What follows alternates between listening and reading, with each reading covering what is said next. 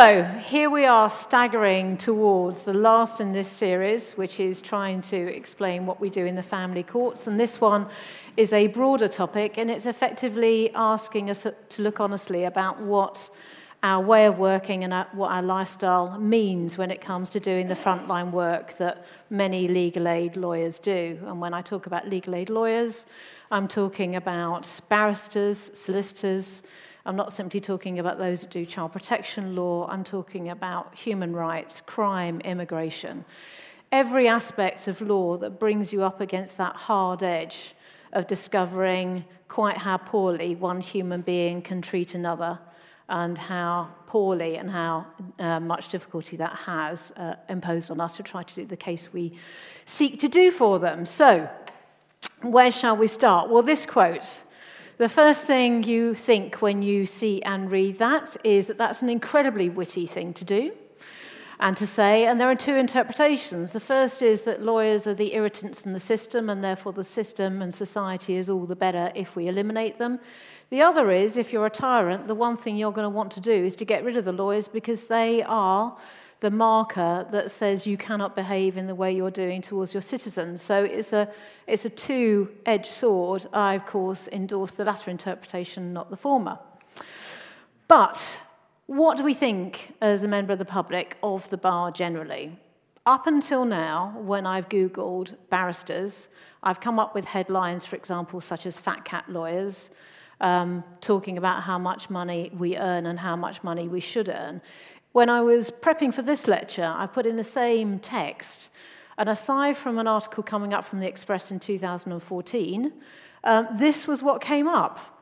So we've got um, Save UK Justice, Defend Legal Aid, and I think significantly, we've got two books written by members of our profession which have galvanized a intelligent public and the press in understanding quite what it means to be a barrister working in legal aid in a system which is broken because it has been underfunded for so long that it is gone beyond creaking at the edges and it's crumbling.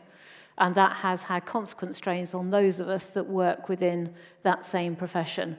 So I thought it was an interesting dynamic in terms of understanding now where we are. And we'll find out the results of a vote taking place at the criminal bar very soon as to whether or not their system is in such crisis as is their um, rate of pay and worker pay that they are now proposing going out on strike. So, other headlines that might try to introduce to you why I'm talking about this topic. Because when you are in a justice system where serving and former judges of seniority are prepared to put their voice in print by saying that the system is no longer functioning, then you need to take notice. And what I have here is just a selection of those former judges and serving judges who have said that the impact of the cuts on the justice system, whether it be crime or family, has gone beyond the point of tolerance. And interestingly, how that's been picked up in the thinking press by identifying what strains there are upon practitioners. So, in terms of this lecture, I'm going to talk about four things. The first is the emotional cost and content of the work we do, the stress of trying to do it in a system that's been underfunded for decades, collateral damage about the impact of those two factors, secondary trauma, post traumatic stress uh, disorder, burnout. What do we risk by working in this world? And then looking on a more positive side, what can we do as individuals to either help ourselves or help colleagues in crisis? And when individual action isn't enough, what ways are there in which our specialist agencies can step in to help us when we've reached the point of no return? So, although the initial part of the lecture will potentially be quite difficult for you to listen to, it's intended to finish on a positive note because this is a situation we can call upon colleagues in our professions to help. And one of the reasons I'm giving this lecture is because unless we acknowledge plainly the impact of the work upon us, and unless we start to end the stigma of saying, I can't cope, and the impact that has on our working lives and our families, then we won't change anything. And so that's one of the reasons why I'm giving this public lecture today. So, the work we do.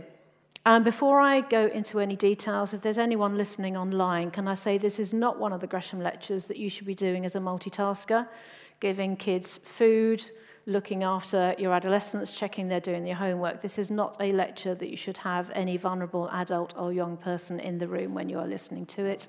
And if any of you in the audience feel you need to leave at any point, then I won't take it in any way as an insult if you exit and leave. That's perfectly reasonable.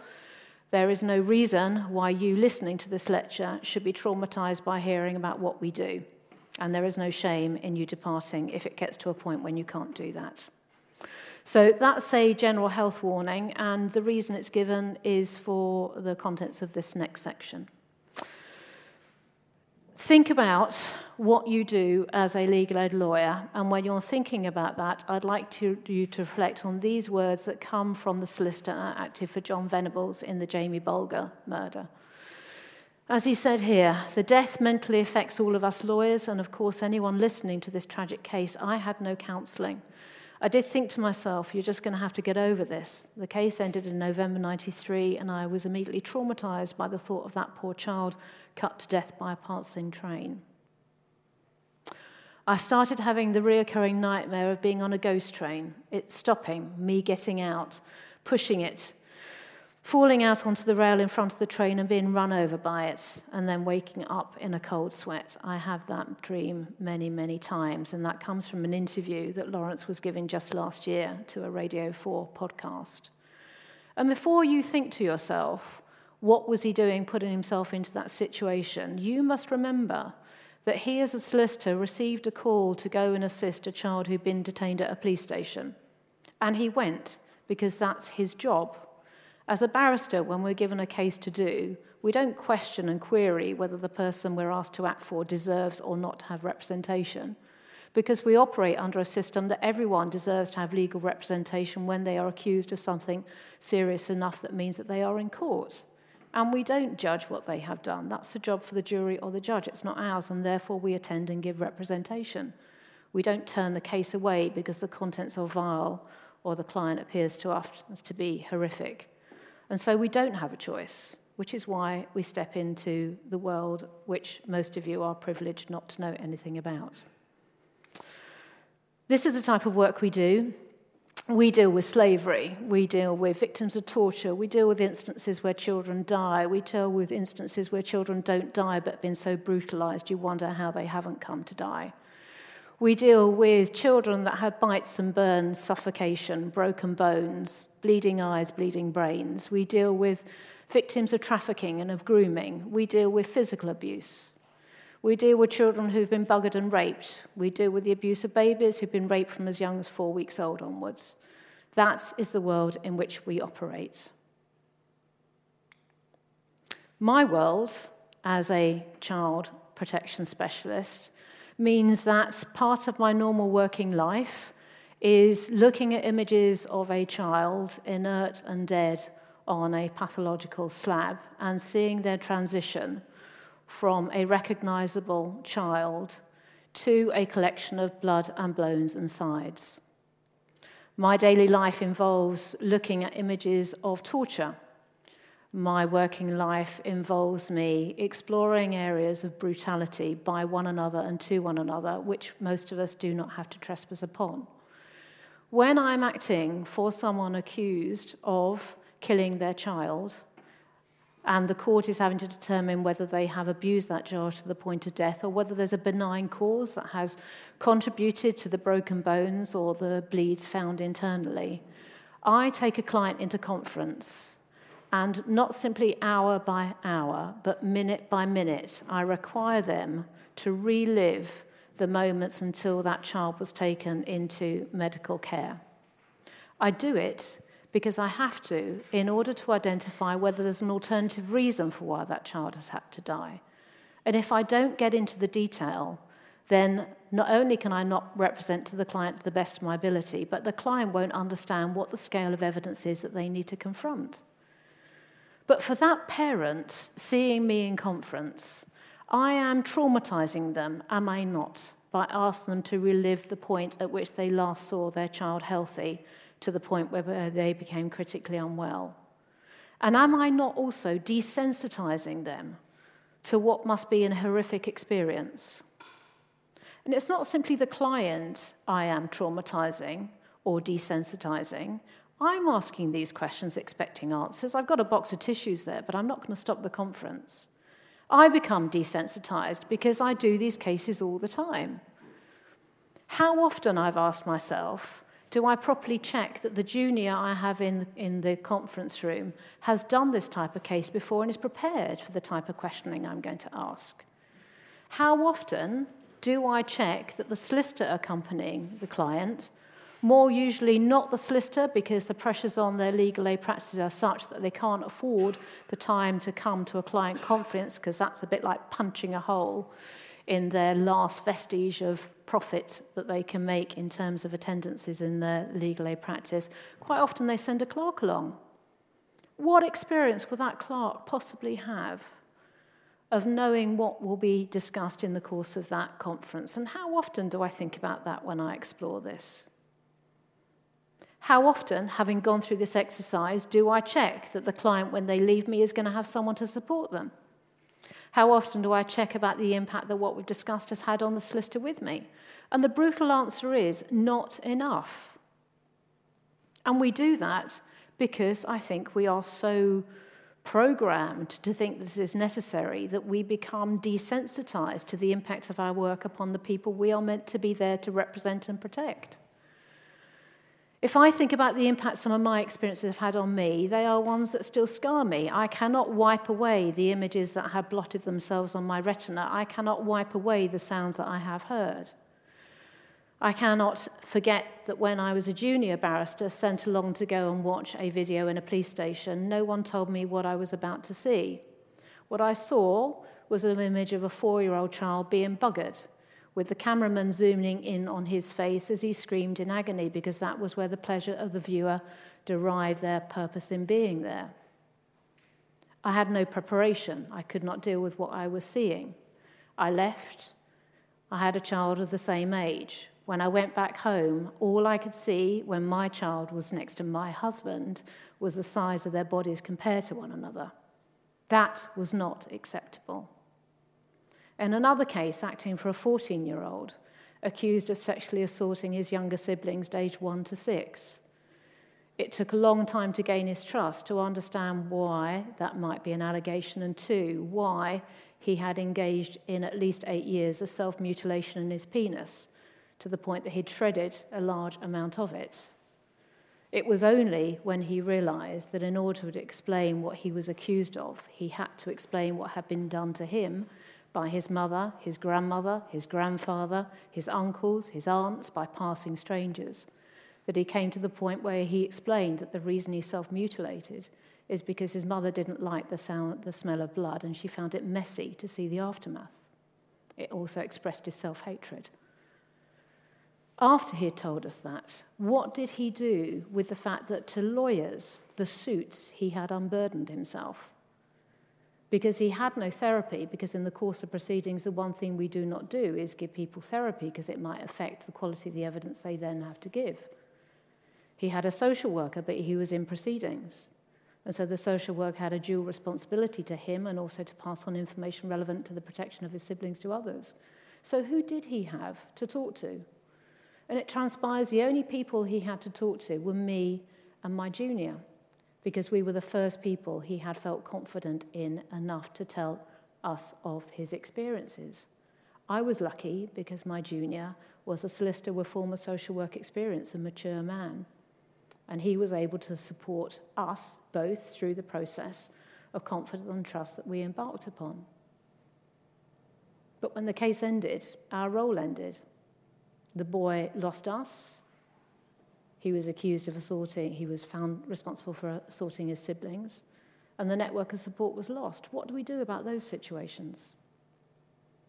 So, when I am talking to you about the type of work we do, please think about the type of pain that we trespass upon as we try to peel back the layers of defense, denial, rage, pain, protection, loyalty because it's only by peeling back those layers that we try to explore what the true essence of the case is about.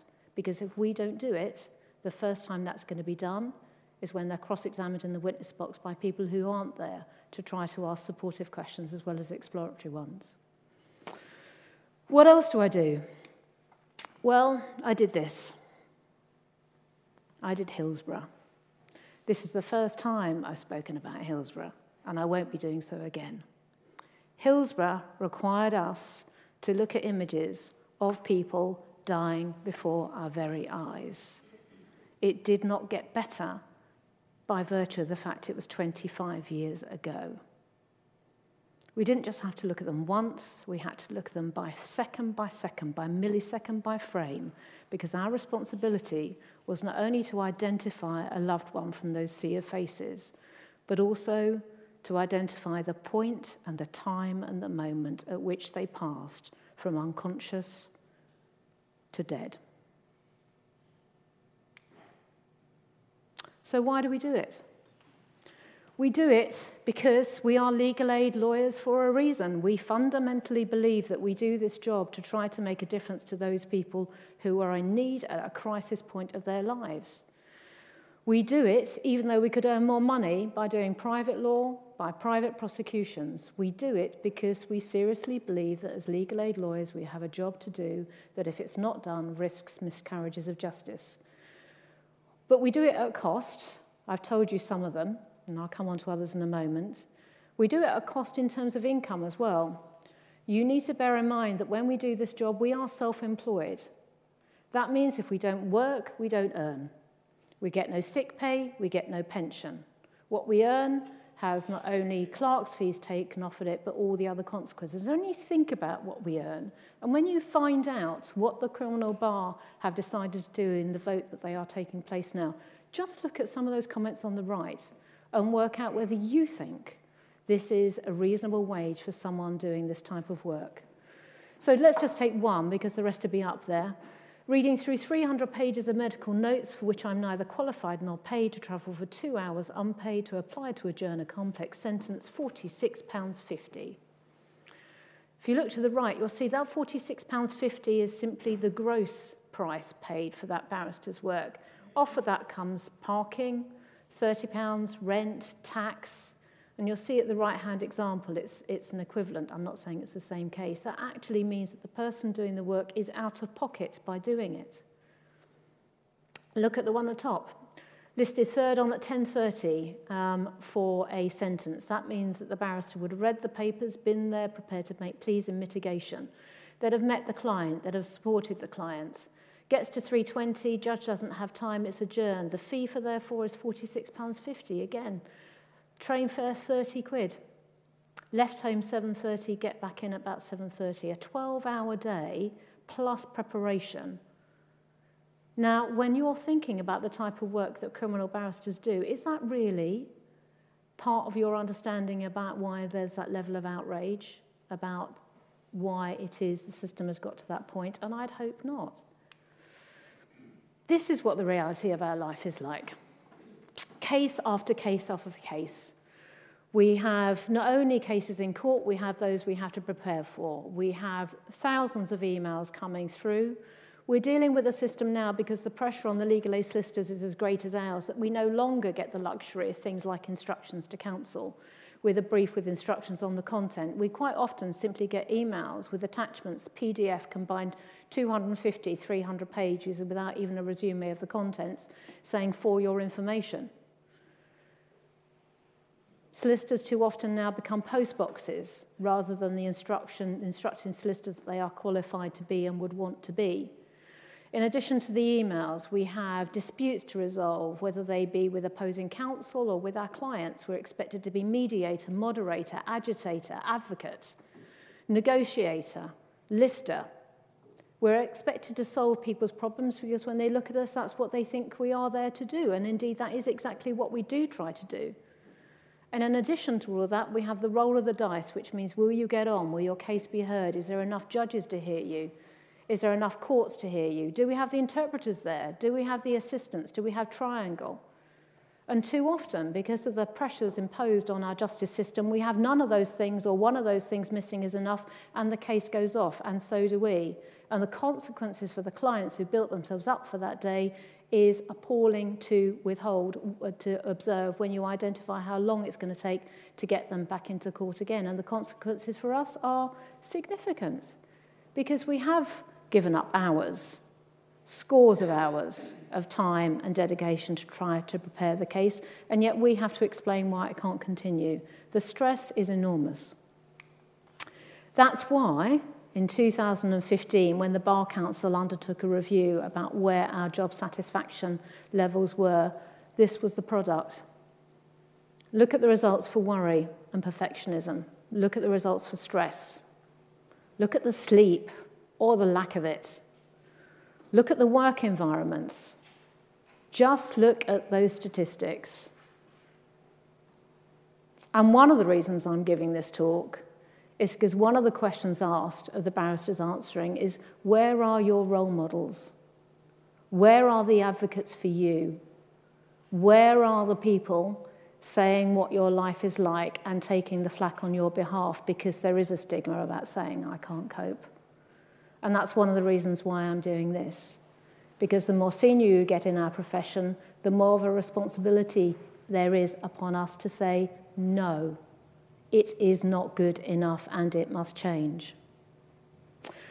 That survey was conducted in 2015. The Bar Council are undergoing a review to see whether our job satisfaction levels, our levels of health, mental well-being have increased between then and now. I suspect the outcome will be little different. What are the consequences of what I've just said to you, which is twofold? And just to summarize, that's both the content of the work we do and the system in which we do it. Well, the consequences are basically collateral damage. We are not immune from the work we do. We get secondary trauma, we get PSTD, we get burnout, and when I'm using those words, what do I mean? I'm meaning that when we start to deal with the brutality of humanity, one person to another, an adult to a child, a child to a child, a system to an individual, then we, by working with traumatized people, cannot become immune from the stress they have suffered because one of the skills, one of the attributes of us doing our job is empathy. Because without empathy, you don't ask the right questions and you become an automata. You become the person wearing a suit but behind a screen. That is not what we do. We have to engage, we have to gain trust, and with trust requires companionship and a dialogue. Burnout is described as an emotional exhaustion, depersonalization, a reduced feeling of personal accomplishment which begins gradually and becomes progressively worse. Secondary trauma can occur following exposure to a single traumatic event. So, for example, a police officer who's obliged to watch images of a child being abused that may have a carol playing in the background might well, when they hear that carol again, immediately associate it with abuse they've seen because the image has ingrained itself so deeply upon his or her brain. Burnout and secondary trauma are issues we have to be aware of within our profession, and they have been ongoing for decades, but we've never said the words.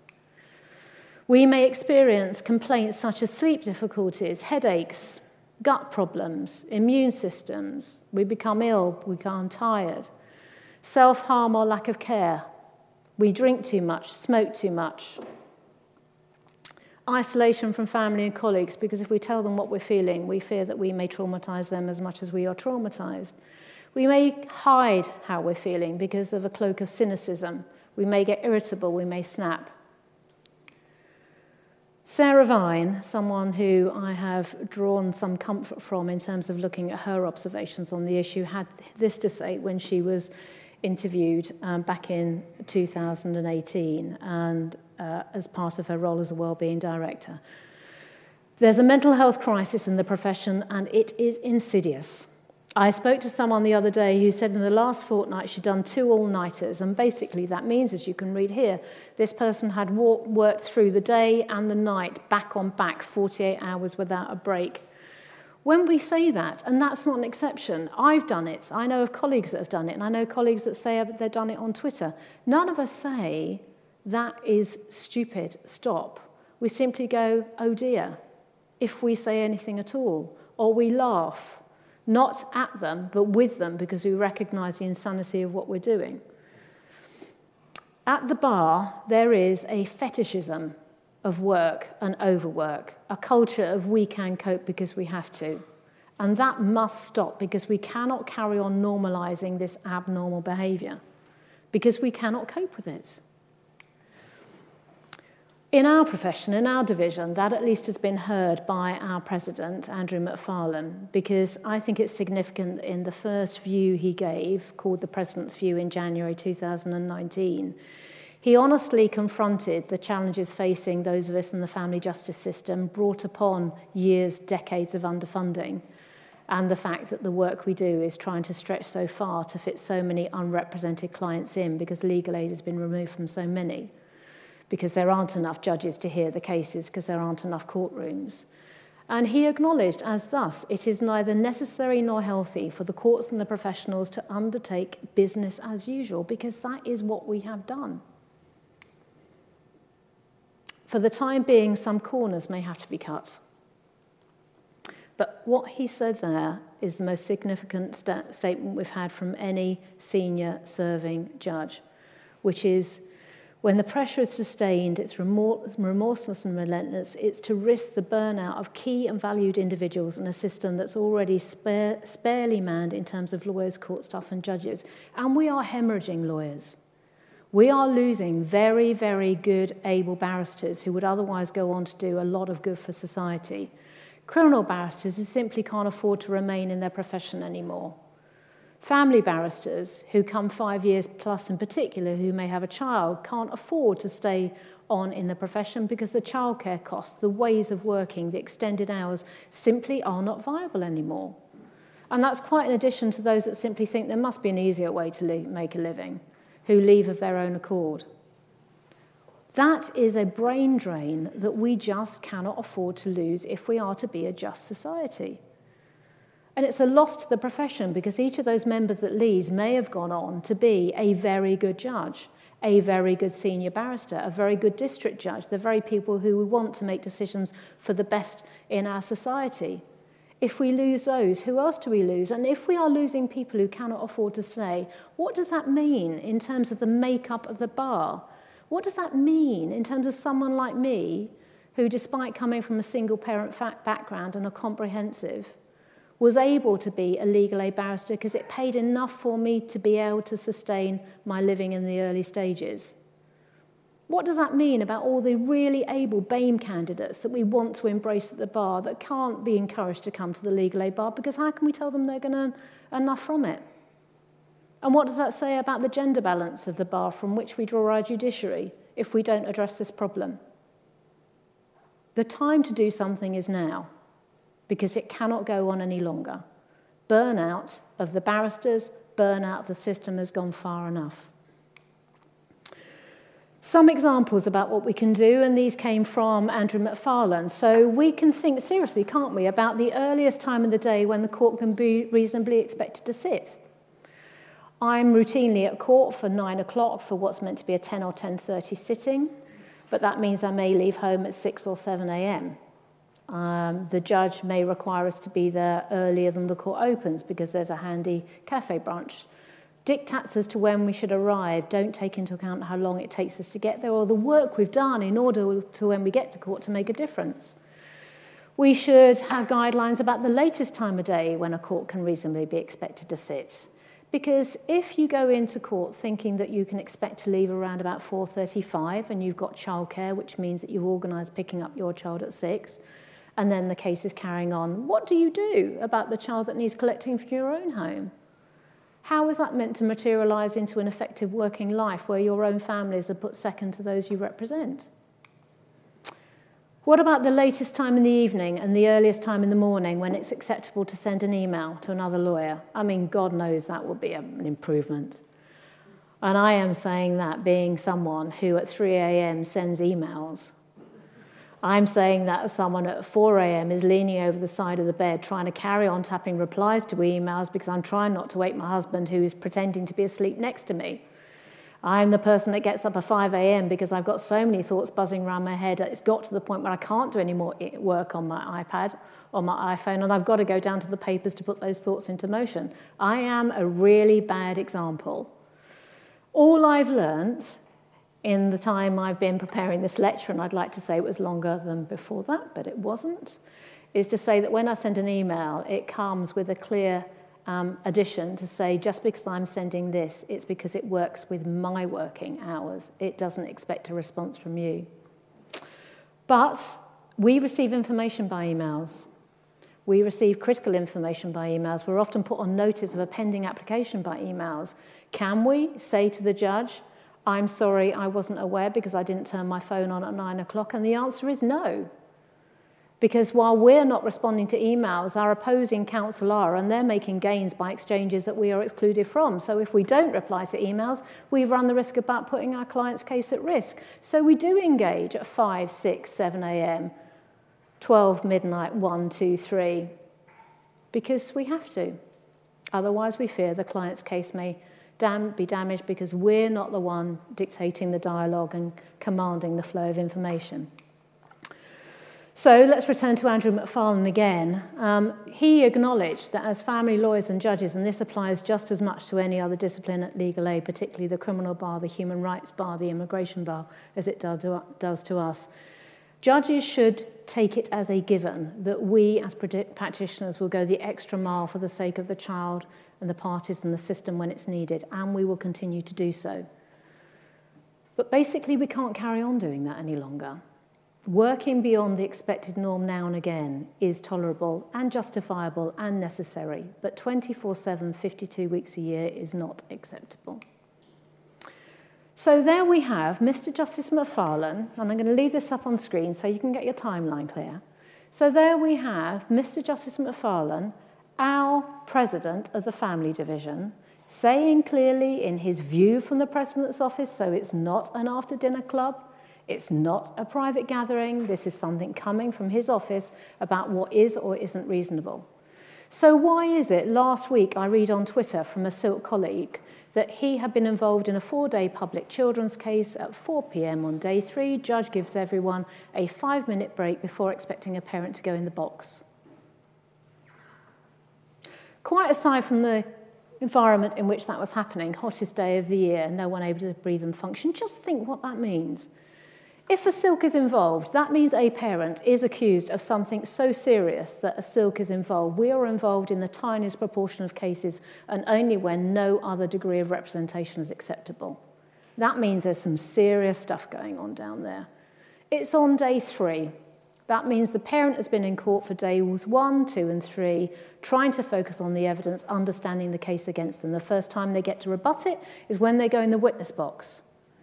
How fair is it to expect a parent to go into the witness box to give an account which the judge is going to decide whether they have or haven't harmed a child, whether they are or are not a risk to the child they seek to resume? How fair is it on them to go into the witness box at that stage to give the most important evidence they can in their life? And then, quite aside from the impact on the person that you're there to represent, what about the barristers? 6.30 with children of their own to look after or to tend for, or those that have got caring responsibilities. So why is it that a family judge, despite the view of the most senior family judge in the land, thought this was acceptable? And the answer is because that's the culture and it's not called out enough. This is why this lecture is important, because when we suffer by virtue of the demands placed upon us by the system, we're not the only ones to do so. And too often our own families come second. And if that's something you have to tell the young coming into our profession, one wonders why they would want to do it. So that's the grim bit. now I'm going to move on to what we can do to try to change this work culture because change is required. What can we do to spot the potential for anxiety? Well, the first thing I think you have to say is none of it comes with a Nina Nina sign with help branded on someone's forehead when they really are struggling. And quite often, when we are struggling, we are likely to conceal it from those who might want to help because it's just not done. Like I say, there's a stigma about saying you can't cope. We are very used to masking our emotions. If we couldn't mask our emotions, we couldn't act for some of the clients we're required to act for. So we are the ultimate chameleons. So don't think that if someone's struggling, they're going to come and tell you. You have to be alert to changes in behaviors. You have to see if there's that moment of reflection outside in the corridor where someone just looks dead on their feet. And if they're friends of yours and you've noticed they've gone silent on Twitter or they're no longer responding to your calls and you know they're in a heavy case, just ask how they're coping. What else you can do? You can think about the impact of your way of working may have upon a junior. So now, when I'm dealing with a junior, I say, I am not a good role model to follow. You must not do what I do. My job is different to yours. The ultimate responsibility for what happens in the courtroom is mine. If there's a mistake, it's mine. If there's if there's credit to be taken, it's going to be shared. That burden I have is not one that you need to mask and mirror. If I send emails at 1, 2, 3 o'clock in the morning, it's because I'm working on the papers. And my way of working is if I don't put my thoughts down in writing, I feel that they're like fog. I'm going to lose them in an hour's time. All I'm doing when I send you emails, I now say, is I'm putting my thoughts down in motion so I can gather them together. But you do not have to reply. It's simply a way of communicating. I do that now. I haven't done that for long enough. If I'm talking to them about how to manage client behavior, I talk about the roles and responsibilities that they have as opposed to that the solicitor has, and make it very clear who does what when, so that no one is trying to cover everyone's back doing everything at the same time. I am clear about what we expect clerks to do as opposed to what we expect solicitors to do. And I try to be really clear with solicitors that I expect instructions on the evidence rather than the postal service. I can see a laugh from the audience there. We know how likely that is sometimes. But it doesn't happen enough because we cut corners in order to get things done, but we can make changes. So, what else can we do? What can we do for a colleague? Well, we can approach conversations from a position of kind consideration. We can treat our colleagues as though we would like to be treated when we know we are suffering, not someone to take advantage of someone who's forgotten something or appears to be grappling for a piece of paper or a word. We can assist. But we need to remember we're not there as counsellors. We're not trained to be that. We are there to be the caring, listening ear that simply asks the question, Are you okay? and does so in a way where we give them permission to say, No, I am not, without thinking we're going to take advantage of that admission. All we have to be is alert and compassionate, assuming we have the mental energies to be alert and compassionate. But when it gets to the point that that's too much, then we have to be aware that there are specialist agencies who can do what we cannot do as laypersons, and that's when we turn to the Bar Council. The Bar Council after their seminal um, reviews conducted in 2015, took this hugely seriously. The CBA, the Criminal Bar Association, were pushing the dialogue well ahead of the other specialist bars, but now everyone is catching up. And they have a superb well-being site, which you must click onto to see. What I found really instructive when I clicked onto it is the type of things which are included under this heading. And I put the heading there because the very fact it's said to be common shows that this is not exceptional in terms of the issues the Bar Council is now receiving details of and hearing about. I've talked about lack of sleep, I've talked about perfectionism, eating disorders, gambling, drug addiction. I haven't talked about panic. And that's a big one. That's why we stay up all night working, because the greatest fear that any of us have, certainly I have, is not having done enough work to be able to do the job in court the next day and then that moment of panic, which feels like it's lasting for hours, when I realize there simply isn't enough time for me to do what I have to do in order to feel ready to deal with the consequences of the next day. Bullying, something I've spoken about in previous le uh, lectures. Making professional errors as a result because you simply weren't equipped, you didn't know it was a new situation, or you've not, you just made a mistake. All of those things come under common problems. Look at this data. If we didn't have a problem, why would it be we wouldn't have had 242,500 hits since it was launched and 75,500 in 12 months? What I would like you to take from that is two things. One, there is an issue we need to grapple with, but two, there is nothing to be ashamed of in saying you are struggling because God knows clearly by those figures you are not alone. and there's a resource there to be used. What else can you do? You can use the assistance program. Too few of us know about this. Did you know that the assistance program program's been set up by the council, which offers counselling 24 7? Not just to us as barristers, but to barristers' clerks. You can ring it. That way, you'll get people to talk to you if you don't have the confidence to talk to a friend or a colleague, and they will talk to you in confidence. We have law care. I put it down there under SOS. I think it probably is the fourth emergency service. It's a mental health charity which is there to help all branches of the legal profession, however senior or junior you are, because we don't want to lose you. And they are there with the specialist skills to be able to assist. Well, there's a web page on the Bar Council website which basically contacts um, you with Law Care, Mind, Mental Health Foundation, Rethink, Sane, Samaritans, and also a facility, potentially, if you are in dire financial straits, to be given support through the Barristers Benevolent Association. In addition, there are these things. It's not just the Bar Council, it's not just us as barristers, it's not just the internet. The inns, our specialist associations, our chambers, all of these groups of people and individuals and institutions are now aware that we need to do more within our profession to help ourselves and to make sure we don't carry on hemorrhaging talent and skill from our pool. And it's why at the end of this lecture and in the handout you'll get, you will be given a sheaf of telephone numbers and emails to contact because all the people who put themselves forward are there because they want to help and intend to help. You seriously are not alone. But no one can help you if you don't pick up the phone or click on the internet or speak to someone. So, final words don't do as I do, do as I say. And what do I mean when I say that? I'm standing in front of you giving a lecture that's quite difficult to deliver. I'm giving a lecture to you saying that I am a very, very role model for what I am promoting to you. I am standing before you as someone who does say they work at 3 a.m., 4 a.m., 5 a.m. I'm standing here in front of you as someone who's a mother to three children who should not know what they do about child death. I'm standing here in front of you as someone who doesn't sleep, who doesn't eat well enough, who works too hard.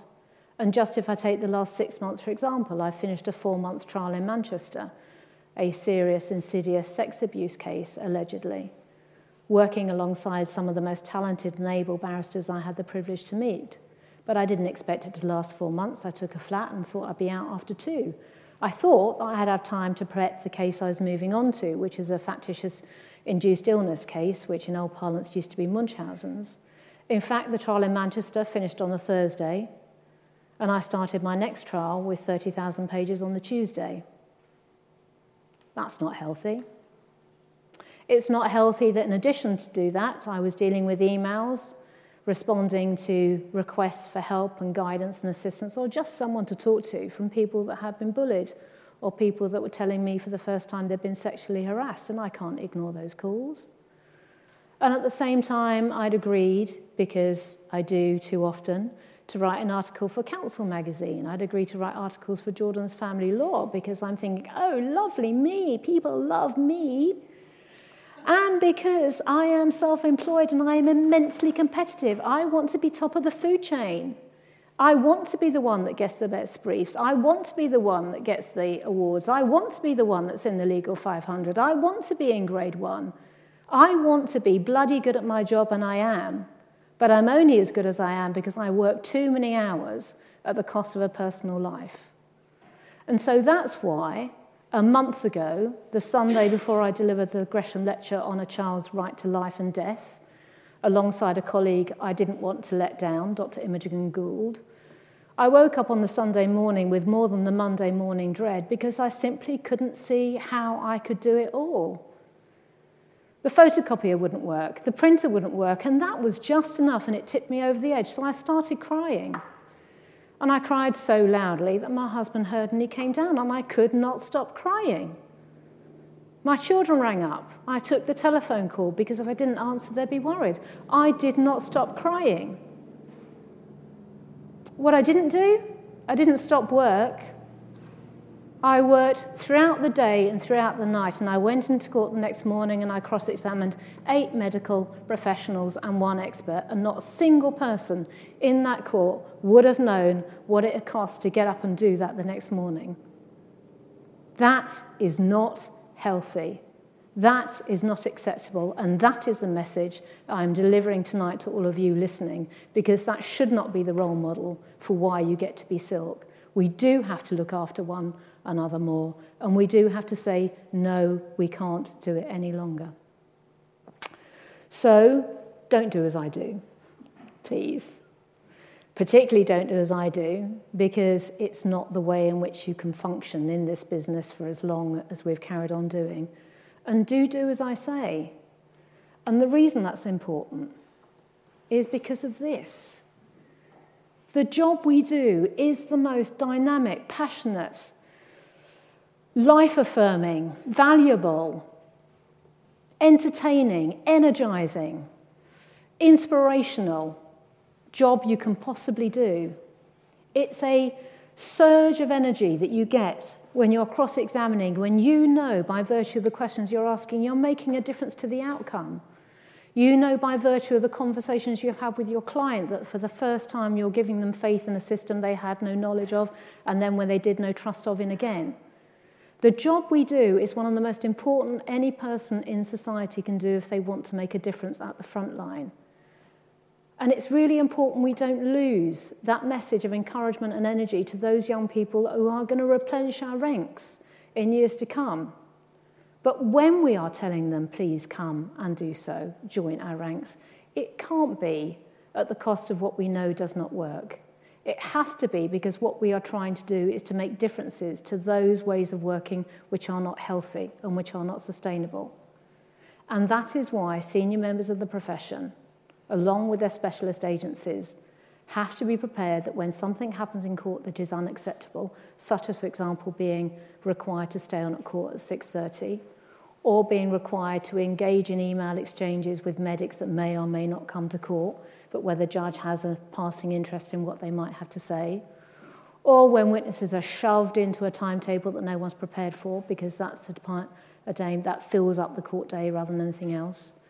That's when we have to say no. Because until we do start saying no, the court system will continue to rely on the fact that we will always bend over backwards to the point of breaking a back in order to make sure that the system rumbles on and the system can't because the system itself is not functioning. And it's not functioning because for too long we've taken it for granted and not recognized the service it performs to those that need it. So, I promised you contacts. You will need those contacts. Someone, if it's not you, will need those contacts. And this is the message I'd like you to remember. However much we think we are irreplaceable at work, we are not. But we are irreplaceable to our families. And if I hear again, speaking to another barrister, their tales of, for example, coming to court having had a miscarriage the night before, or of coming to court when a close family member has died, or of coming to court because despite suffering and experiencing an acute panic crisis, they still come to court rather than not. Or coming to court having discovered a lump in their breast that requires immediate admission, but they don't come because they've got an expert in the witness box. Then we know that is an unhealthy way of thinking about what we do, because if we were employed, we'd ring in sick. If we were employed, we'd say someone else can do it. If we were employed, we'd feel able to take the time off that's necessary. And we need to give ourselves permission to take that time off and to give ourselves the time to think and to repair and to change because our well being matters. So, this has been a difficult lecture to give, and I hope it's the difficulty of expressing what I have has enabled those of you that have listened, whether you're online or you're going to read the detail, to realize that if you are experiencing any one or combination of these factors, it does not mean that you are weak. It does not mean that you are not valid. It does, not mean that you are not worthy of doing the job you do. It probably means that you're working bloody hard and you really ought to give yourself a break and give yourself the time to say, I need help. Because when you need help, there are people there ready and willing to assist you, but they can't come if you don't call. So please call. Thank you very much, everyone, for listening.